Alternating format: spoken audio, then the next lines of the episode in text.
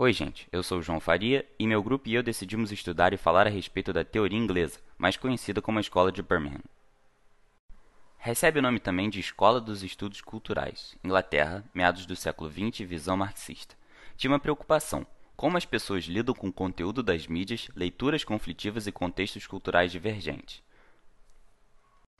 Hall. O significado de um texto, conteúdo midiático, encontra-se em algum ponto em que o produtor e o leitor.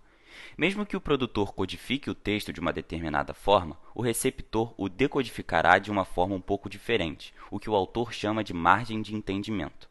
O principal entendimento dos estudos culturais é de que a cultura é um conceito complexo e uma forma pouco definida, que reúne diferentes vivências e interpretações diversas, que influem em como as pessoas leem, ouvem, veem os meios de comunicação.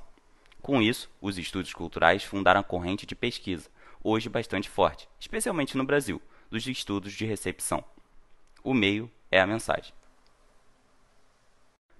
Bases. Hogarth. Submissão e resistência na leitura dos meios, nas classes baixas inglesas. Williams. A relação entre cultura e mídia. As mídias absorvem da cultura popular para construir seu conteúdo, mas acabam prejudicando esta mesma cultura. Thompson. Perspectiva marxista da história. Cultura enquanto mistura e enfrentamento de modos de vidas diferentes, em oposição ao Williams, que vê uma cultura unificadora.